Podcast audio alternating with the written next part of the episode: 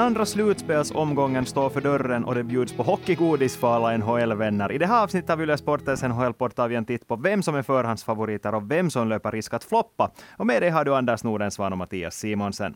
Favoriter finns såklart, men faktum är att alla åtta lag som nu är vidare har i princip sådana kvaliteter som kan räcka till att vinna Stanley Cup.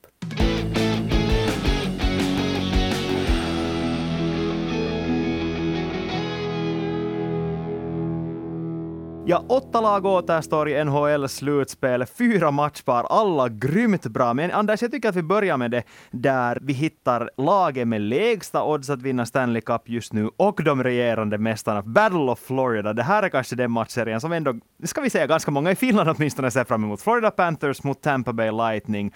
Uh, vad kan man ens säga om hur bra det här kommer att bli? Jag, jag kan nog säga att alla som följer med NHL så väntar nog liksom på den här serien som solens uppståndelse, som solen stiger upp och det är ju i Sunrise i Florida som den matchen inleds. Panthers förra året, egentligen var de ganska nära att ordentligt rubba Tampa Bay, men då var Tampa Bay bara för skickliga på att använda chanserna. 4-2 i matchserien då till Tampa. Nu blir det grym revansch för Florida. En av de här stora nycklarna i den här matchserien kommer ju oundvikligen att vara det hur allvarligt skadad Braden Point är. Så som det ser ut just nu kommer han enligt all sannolikhet, enligt John Cooper, Tampa Bay Lightnings tränare, inte att spela i den första matchen mellan lagen. Och redan det kan ju vara någonting som ger Florida en fördel. För oavsett den här första matchen, den är på deras hemmais, en match som de säkert känner att de måste vinna. Och speciellt om Braden Point är borta så är det ju verkligen en måste-seger för Panthers. Det att Braden Point antagligen är borta, så det är förutom att han helt som spelare är det där såklart grymt viktigt. Men det där, det är ju också så att då går deras kedjebygge om. För just nu hade de ju lyckats hitta en tredje kedja med Brandon Hagel, Nick Paul och Ross Colton som igen en gång visade sig vara en sån här kedja som kan vända på matcher och avgjorde den där sista matchen. Nu ser det ut som de skulle måste lyfta Nick Paul till andra center. Och det här gör ju, ska vi säga, ur finländskt perspektiv är det ju så tillvida en positiv nyhet också, att det gör Anton Lundells jobb ganska mycket lättare. För han är en annan nyckel som jag skulle vilja lyfta fram här. Och det känns kanske lite konstigt när vi talar om två så stjärnspäckade lag som Florida Panthers och Tampa Bay Lightning. Men faktum är att de här två första kedjorna, så de tar lite ut varandra i stjärnglansen. Då. Det, det är lite så att de ändå är så pass jämnbra i jämförelse att det inte riktigt kanske ändå går att säga att någon av dem kommer att avgöra. För många har ju lyft fram, nu när vi talar om Tampa Bay Lightnings senaste matcher, den mot Toronto Maple Leafs, så var det många som lyfte fram att det var just tredje kedjan och det att Tampa Bay Lightnings tredje kedja var så mycket bättre än Toronto Maple Leafs tredje kedja, det som egentligen avgjorde. Trots att de bara noterades för fyra mål under hela matchserien, så var de målen som de gjorde väldigt viktiga. Och Anton Lundell hade inte den bästa slutspelsserien mot Washington Capitals i Floridas första omgång. Det kommer att smälla otroligt mycket mera, mycket mer intensivt spel mot Tampa Bay Lightnings tredje kedja. Och om det är så att Nick Paul inte finns där, så då blir nog Lundells jobb jättemycket lättare. Jag håller med helt om det där. De tredje kedjorna i slutspelet är ju fascinerande. För det är ju just ofta den där tredje kedjan som stiger fram och gör skillnaden mellan de här bra lagen. Anton Lundell inledde ju serien bra. Sen det där tycker jag att han jag vet inte riktigt, han fick ju inte mycket ansvar. Han spelade tror jag bara sju minuter i den där sista avgörande matchen. Berodde det på honom själv mera, berodde det mera på försiktighet? Men definitivt ja, den kedjan, den, för, för tredje kedja har ju varit helt suveränt bra längs med hela säsongen. Så den måste definitivt höja sig för att de ska, de ska kunna slå Tampa Bay. Sen är jag inte helt säker på att är det ändå så att uh, den kedjan har bättre chanser, Anton Lundell har bättre chanser att göra bra ifrån sig mot Tampa Bay för det där. Washingtons taktik var ju helt tydligt att försvara bort Florida. Tampa tror jag inte kommer att vara lika defensivt tänkande. Det stämmer alldeles garanterat och det, det, är det som kanske talar mest för att jag tror att det här kommer bli en jätteunderhållande serie. I och med att det är två lag som går in för att spela med sina styrkor, inte nödvändigtvis att spela bort motståndarnas styrkor på samma sätt. Om vi då ändå fokuserar på styrkorna som de har, så då var ju Floridas absolut viktigaste spelare ändå i den första omgången Carter Verhage. Och nu är ju en fråga det att klarar han av att hålla uppe lika otroligt bra form som i den första omgången nu när motståndet till och med blir tuffare. Ja, det, blir, det blir superintressant och han spelar ju samma kedja nästan hela tiden med, med Alexander Barkov. Nu ska jag vänta mig att Carter Verhege kanske inte behöver vara på det sättet en sån här avgörare som det där han var mot Washington. För jag förväntar mig att Barkov, som jag tycker att hade en en lite svår första serie. Han var helt okej, okay, han var helt bra, på, men, men det är Barkov-nivå vi talar om nu. Han var fruktansvärt ineffektiv. Han gjorde bara två mål, han borde minst ha gjort fyra.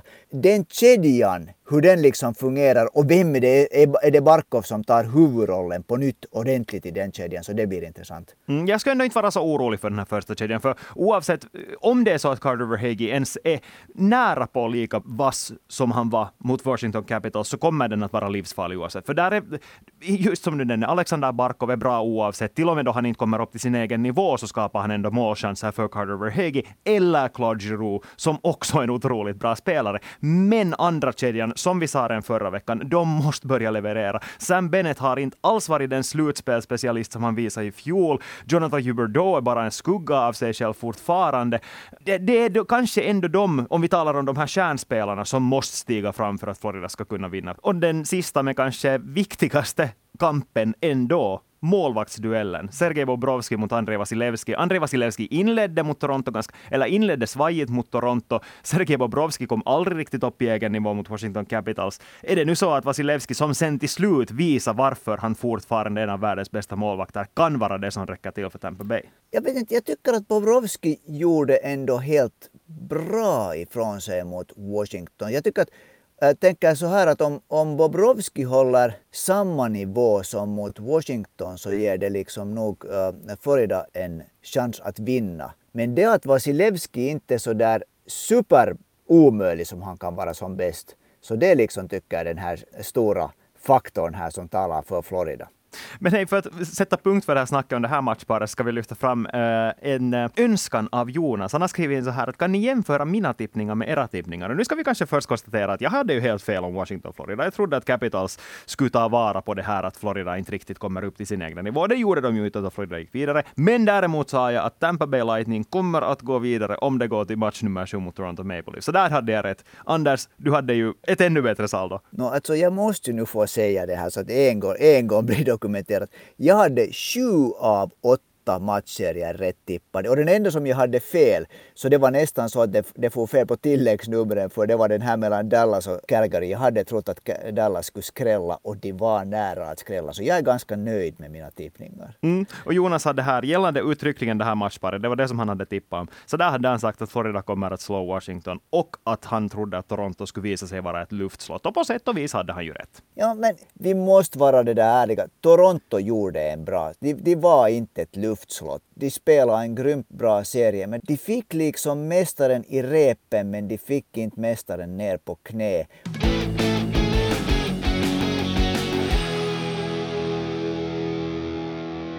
Vi går vidare till den kanske största Stanley Cup-favoriten i den västra konferensen. Colorado Avalanche, fyra raka mot Nashville Predators, nu St. Louis Blues, ett alldeles ohyggligt starkt St. Louis Blues. Är det här en, ska vi säga, den största skrällvarningen, eller kan man ens tala om en skräll om St. Louis skulle vinna? Nu är det ju en skräll.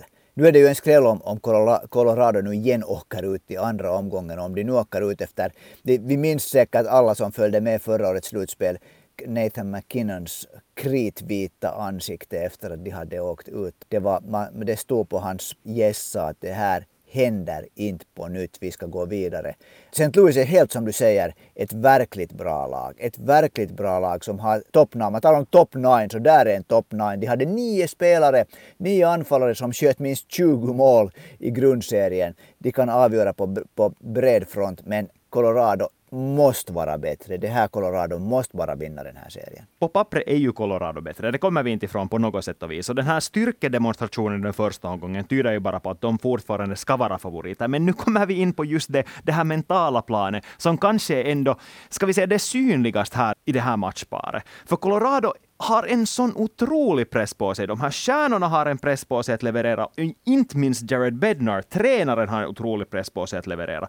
Inte minst nu då Barry Trotz finns på spelarmarknaden, eller tränarmarknaden ska vi säga.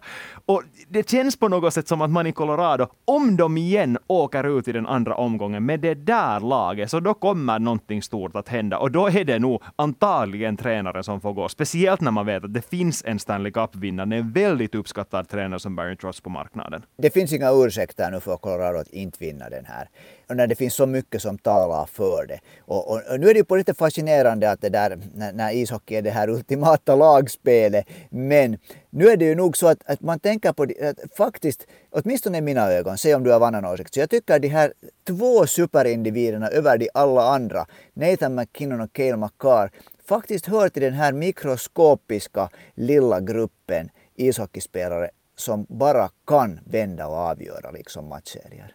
Ja, men samtidigt vet jag inte om det räcker med att ha de där enstaka spelarna mot ett så glödhett lag som St. Louis Blues är just nu. För de är, det här ordet som du älskar att använda, de är en lagmaskin som kör med alla cylindrar just nu. Och jösses så de pangar i mål! Det är alldeles vansinnigt hur bra de är offensivt. Men nu är det ju inte så att det är de här bara två och inga andra, utan där finns ju världsklasspelare genast liksom minima, en minimal nivå under. Mikko Rantanen, många skulle kunna säga att hej, det är fel att Mikko Rantanen nämns i samma mening som Kyle McCarr och Nathan McKinnon. Gabriel Landeskog visar sig alltid att när det gäller att spela stora matcher är han grymt bra. Så har vi Nasem Kadri där. Vi har Devon Taves äh, som är backpar till Kyle McCarr. Han skulle ha varit med i Kanadas OS-lag, att där finns ju den här nivån direkt under de här två superindividerna. Nej, alltså jag håller med om det där och allt kommer fast till det. Eller det, I slutändan handlar det ju bara om det, att hur de klarar av den här mentala pressen. För att de vet att de går in som favoriter. Och St. Louis Blues samtidigt vet att de inte har den där pressen på sig. Ingen kommer att beskylla dem för att ha åkt ut mot Colorado Avalanche. De kan spela utan någon som helst press och de är egentligen det enda laget som är kvar i slutspelet just nu som kan göra det. Det stämmer. En spelare, två spelare som jag skulle vilja lyfta fram som kan visa sig vara mycket viktiga är det där Valeri Nitschuskin och Arturi Lehkonen. Just de här killarna som är lite, det, de är de här kanske, no, de har ingen del nu spelar i tredje kedjan. Det kan hända att när den här matchserien går vidare så kan det hända att de hittar sig i samma tredje kedja där ännu. Vi får se. Men oberoende är de båda sådana här killar liksom som är de här balansspelarna, de här hemåtjobbarna som kan visa sig vara verkligt viktiga. Det håller jag fullständigt med om. Och här finns ju också andra finländare att titta på, framförallt i St. Louis Blues. Två finländare som inte egentligen kommer att antagligen synas på isen om allt går så som St. Louis Blues önskar. För Jordan Binnington har ju tagit över första spaden igen i St. Louis. Jo, det är synd. Ville Husso, man kan ju inte säga att han spelar dåligt, men det där Minnesota gjorde honom till mindre än han är, vad, vad han är. De hittade luckor där det inte borde, borde ha funnits luckor och, och Jordan Binnington tog direkt sin chans när han fick den. Men det som är positivt ändå ur Finlands perspektiv här är ju det att Colorado Avalanche kanske ur hans perspektiv den bästa motståndaren att möta, för de har nog kapacitet att peppra sönder Jordan Binnington också till den grad att Husso får chansen igen. För det tror jag nog att han kommer att få. Om det är så att eh, Colorado på samma sätt som Minnesota Wild sätter in mål på löpande band i de här vissa matcherna, vilket jag absolut tror att de kan göra, så tror jag nog absolut också att Craig Berube hoppar tillbaka till Ville Husso. För det är ju bevisligen någonting som tänder laget när man byter målvakt. Men sen är frågan att om det blir en sån här att det där att man switchar från ena målvakten till den andra och ena tillbaka. Så på, vi har många gånger talat om att, att, liksom att laget har en viss sån där swagger när, när de vet att, att de har är målvakten som de litar på hela länge bakom sig. Eh, det kan ju också påverka sen liksom laget mentalt om det blir så här att, att det liksom är olika målvakt i varje match. Ja, men i det skedet redan så kommer de att ligga under matcher och då tror jag nog att laget också vet att vi behöver nu någonting, någonting som tänder oss. För det är ju det är ja. den effekten man är ute efter. Och, och, så kan det ju också helt enkelt vara att Binnington har varit dålig. Han har varit jättesvajig den här säsongen. Vi vet inte helt enkelt hur det kommer att gå, men jag tror ändå att Husso kommer att få chansen mot Colorado. Oddsen är på hans sida. Ja, det, det, det, tror jag också. Men vad du menar att Niko Mikkola inte kommer att se is? Ja, om, om det är så att Nick Leddy och Marcos Candela kan spela, att de inte åker på nya skador, eller andra backar åker på nya skador, så då tror jag nog inte att Niko Mikkola kommer att spela en sekund i den här serien. För det är ju bevisligen så att han har ju inte tränarens förtroende just nu. Nej, men jag tycker att han fick ganska äh, mycket liksom positiv beröm för just för att hur han det där spelar sån här slutspelshockey. Men det där, nu har du säkert rätt i att det där det finns andra killar som Berube kör före med.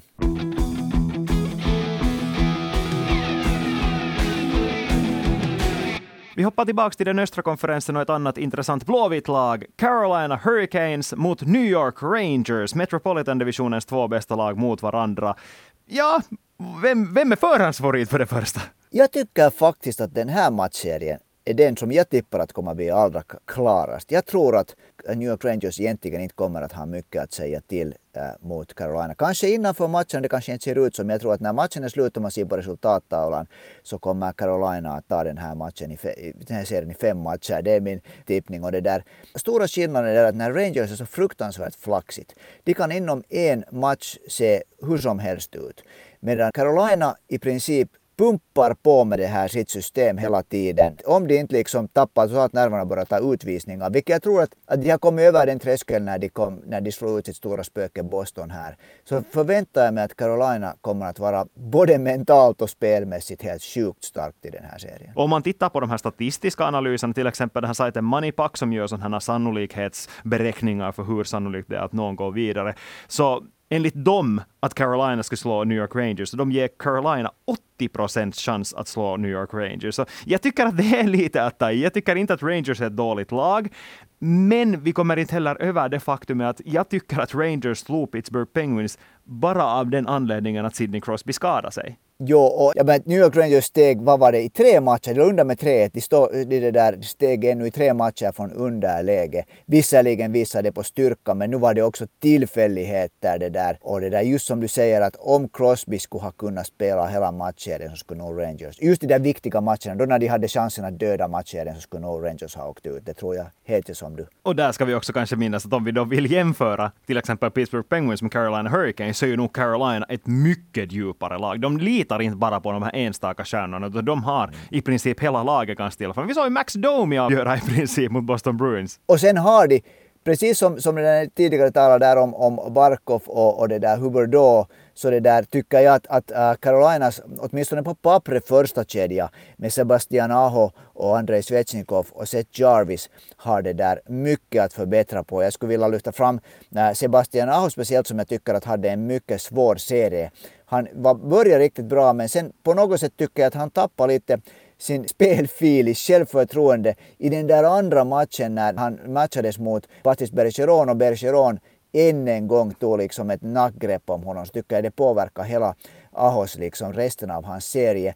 Men lite, för, lite förvånande när jag kollar på fördjupad statistik här efteråt. Så i matchserien, så sån här som jag tycker att det är mycket viktigt att titta på high danger chances för, alltså farliga chanser som en spelare skapar. Med Sebastian Aho på isen 35 high danger chances för Carolina, 13 emot. 35 för, 13 emot under matchserien. Det är ganska förkrossande. Och så ska vi också minnas att han här faktiskt till stor del tvingades spela mot en av NHLs bästa försvarande anfallare genom tiderna, kanske till och med Patrice Bergeron. Nu ställs han kanske, ska vi säga, om det är så som Gerard Gallant väljer att matcha dem, mot eh, Mika Zibanejads kedja. Och där ska vi också lyfta fram att han är också en stjärna och hela den kedjan var också en kedja som inte riktigt steg fram på det sätt som man väntar sig. Att de har också mycket att bevisa. Jo, och men, men, men det här tycker jag också är det intressanta för att Jordan Stars tredje kedja, när vi talar om tredje kedja, så den håller ju, den tävlar kanske för tillfället om att vara bästa tredje kedjan i hela NHL-slutspelet. Hur kommer den att matchas? Och, den kommer säkert att matchas mot den, den New York Rangers-kedjan som visar sig vara svårast. Är det sen det där, är det sen Zibanejad's kedja eller är det den kedjan med Artemi Panarin? Så det får man ju se. Så där finns ju liksom, det är inte, tycker jag helt klart vem man kommer att matchas mot. Nej, och så finns det en till Rangers-kedja som vi verkligen inte får glömma här. The Kid Line, Capo Kakko, Alexis Lafreniere och Philippe Chutil. De har ju varit jätteroliga att titta på. Ja, men, där tror jag att det kommer att bli hårda tider för dem när vi, när vi, vi såg hur otroligt bra Carolinas liksom backar spelade mot, liksom också mot de här Bostons allra, allra tuffaste och liksom fysiskt hårdaste kedjor. Jag tror det kommer att bli en Uh, jag tror det inte blir en, en lätt, lätt serie för The Kid Line. Och sen nu har vi ju snackat målvakter. Antti Ranta kommer att starta den här serien. Fredrik Andersen lär inte vara ännu i skick. Antti Ranta har en bakgrund i New York Rangers. Jag tror inte han är på något sätt bitter mot New York Rangers, men han har en bakgrund. Han vill spela bra mot dem, det är helt klart. Och Jesses han njuter av att spela slutspelshockey. Jo, det är ju helt klart. Helt som du säger, inte kan man ju vara bitter om man, är, om man tvingas vara tvåa bakom Henrik Lundqvist. Det är, det är, när man är tvåa i New York Rangers under de där åren som Antti Ranta var det, så då kan man inte riktigt förvänta sig något annat heller. Men nej, absolut vill han visa upp sig. Absolut vill han visa upp sig för eh, Carolina Hurricanes också och visa att fast Fredrik Andersen skulle bli frisk igen och fast han skulle bli spelduglig igen så vill Antti Ranta fortfarande ha chansen och det har han ju sannerligen visat hittills, framförallt på hemmais. Han har ju varit en av ligans, eh, eller slutspelets bästa målvakter när det gäller att rädda puckar framför hemmapublik. Och just i de där viktiga ögonblicken. Och så vill han slå Igor Sjestorkin, supermålvakten i New York Rangers, som har visat mänskliga sidor mot, mot Pittsburgh och har grymt tryck på sig. Ja, men här ska vi ändå lyfta fram att Pittsburghs publik är kanske den bästa i NHL på att faktiskt krypa under huden på motståndarnas målvakter. Alla minns hur det gick för Pekka Rinne då Nashville och Pittsburgh spelade i Stanley Cup-finalserien. Det såg ganska liknande ut när Igor Sjestorkin spelade mot Pittsburgh Penguins var borta. Jösses så den där publiken hugger i genast när han är lite en svajig så börjar de där Igor, Igor. Och det, det, är på något sätt så härligt men samtidigt så obarmhärtigt att ja, jag tror inte att Carolina-publiken är likadan, men samtidigt så ja, han, han är lite darrig på något sätt ändå. Det, det här blir nog liksom, det, det, blir på många sätt intressanta dueller. Just liksom jätteintressant att se Zibanejad kontra Sebastian Aho. Jag är fascinerad av hur Teuvo Teräväinen liksom gör sig i sådana här situationer. Där har vi såg att Artemi Panarin. Det kan hända att det är kedjor som spelar mot varandra det blir liksom fina dueller och sen den här målvaktsduellen. Och så får vi inte heller glömma att Tony D'Angelo antagligen har lite revanschsug i Madison Square Garden. Och på tal om att bli utbuad.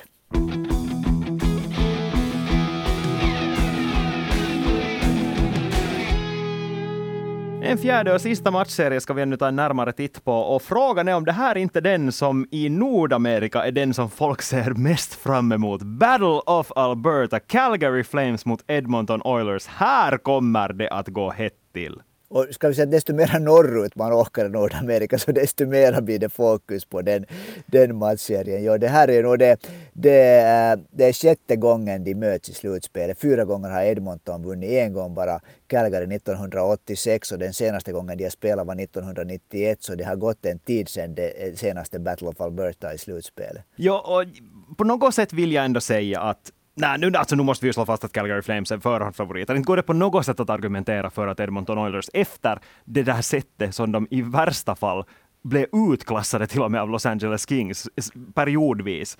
Så nej, Calgary Flames går in som förhandsfavoriter. Det ska vi väl slå fast. Det tycker jag också, för de var nog också. De, de slog också ett sånt här stort spöke genom att lyckas gå vidare från det där som favorit från första omgången. Men det där, om Edmonton så, du och jag och många har kritiserat ofta Conor McDavid och sagt att han inte, att, liksom, att hej, att vi måste se sen när det är stora matcher.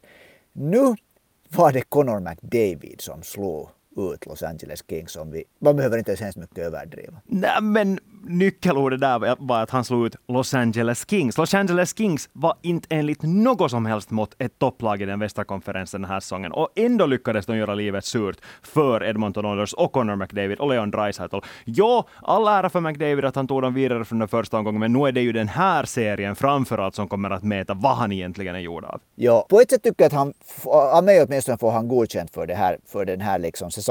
Nu också slutspelet i och med att det var en sån otrolig han visade såna krafter mot Los Angeles. Han gjorde bort halva laget många gånger där. Men det där, ja, precis, det här, det här blir såklart en, en det där ytterligmätare till. Men det där, det som blir helt klart, att det är fortfarande Conor McDavid och Leon Draisaitl som drar det här laget. Ingen annan är ens nära. Ja, det är det. Men samtidigt tror jag också att en i bästa fall, får vi väl säga ur vårt perspektiv, en, i bästa fall en sju matcher lång matchserie mot en ärkerival som Calgary Flames, där det kommer att vara så otroligt hett på isen, det kommer att vara högljudd på läktaren oavsett var man spelar. Det kommer att vara så stora känslor hela tiden att det kommer nog att, att tända hela laget och samtidigt är det någonting som också balanserar lite, för så brukar det ju vara när man talar om derbyn, att förhandsfavoriterna tvingas spela en sämre hockey än vad de annars skulle göra. Och de, de tvingas spela en sån hockey som de som kommer in som underdogs kanske vill att det ska se ut som. För de vill ju, Edmonton Oilers, då, förutom Conor McDavid och Leon Draisaitl, att det ska bli fysiskt. De njuter ju av att spela en sån hockey, de här lägre kedjorna framför allt.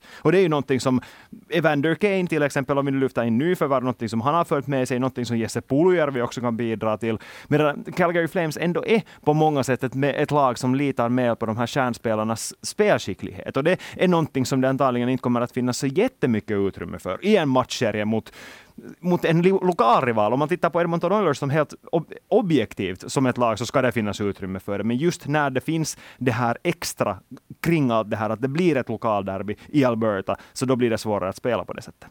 När du, du nämnde här Jesse Puljärvi, ska vi se får han har spelat. Jag kan inte, han hamnade ju helt liksom i doghouse här. Han fick ju i hundkojan. Han fick ju knappast spela överhuvudtaget fast han inte ens var, var på något sätt dålig. Så det ska bli intressant att se hur det går. Sen det som blir fascinerande det här när det blir så här, hur kommer Ivan Evander Keynes nerver att hålla? Hur kommer Matthew Tkachaks nerver att hålla? Kommer de att slåss på något sätt? Så ser jag framför mig att de här två kommer att ta ihop upprepade gånger. Det är inte alls så, men om Puljärvi skulle jag säga det att det är ganska naturligt på många sätt att hans roll blir mindre när Edmonton när det går dåligt börjar fokusera såklart på att ge Connor McDavid och Leon Draisaitl så mycket speltid som bara möjligt. Och när han inte finns i kedjan med dem, så då blir det bara så att han inte får så mycket istid heller. Jag tror inte att Kaelor Yamamoto är den spelaren som man vill ha i en toppkedja mot ett lag som Calgary Flames, eller i en matchserie som Battle of Alberta kommer att bli. Så jag tror att Jesse Puljärvi kan hitta sin väg tillbaka till till och med första kedjan ganska snabbt. Får se det, det, det, det håller jag också tummarna på, men inte var, det, inte var det hemskt bra för hans självförtroende som han blev behandlad för han fick inga förklaringar. Han har själv sagt att han fick absolut ingen förklaring varför han inte fick spela. Men en viktig faktor som jag tror att i, som till slut kommer att avgöra det här, om det, om det av någon orsak blir jämnt, så tror jag att målvaktskampen kommer att avgöra det här. Och här är nog Jakob Markström en helt annan målvakt än 40-åriga Mike Smith. Jo, inte kommer vi förbi det att det var Jake Oringer som höll alla Stars i serien på, under jättelånga stunder. Och det tror jag inte att Mike Smith har kapacitet att göra. Mikko Koskinen vill jag fortfarande tro att han skulle kunna göra det om han har en sån här riktig superdag och spelar sitt livs hockey, så kan han fortfarande vara en sån målvakt. Att han stundvis kan hålla Edmonton i matcher i viktiga perioder. Men ja, nej, inte kan ju någon av dem mäta sig mot Markström. Ja, och mycket ska det till nu om, om Mike Smith plötsligt blir bortbytt. Men såklart, blir det några plattmatcher, blir det en plattmatch redan så kan det hända att Mikko Koskinen hoppar in. Men det där, äh, nu ser Calgary tycker jag, nu ser Calgary bara starkare ut i den här matchserien. Men ska vi ta och tippa igen? De fyra lag som går vidare till konferensfinalerna, vem är de? I öst tror jag det blir Florida mot Carolina, i väst Colorado mot uh, Calgary. Okej, okay, ja. Jag vill på något sätt också tro att det blir Colorado. Jag ser ändå att Edmonton Oilers har en chans att skrälla mot Calgary Flames. Så jag tänker faktiskt säga att det blir Colorado mot Edmonton. Och i öst tror jag faktiskt ändå att Tampa Bay Lightning fortfarande är hungrigare, eller mer redo för den här matchen än vad Florida Panthers är. Så jag säger Tampa Bay Lightning mot, men nej, Carolina Hurricanes kommer inte jag heller förbi. Det ska bli intressant att se hur det går. Vi är tillbaka igen om en vecka, då vet vi redan lite hur det kommer att gå i den här andra slutspelsomgången också. Om du har en fråga eller tippning eller åsikt eller vad som helst, ta och skicka in det på Ylesportens Instagramkonto eller per mail till svenskasporten.yle.fi. Vi hörs igen! Tack och ha det bra!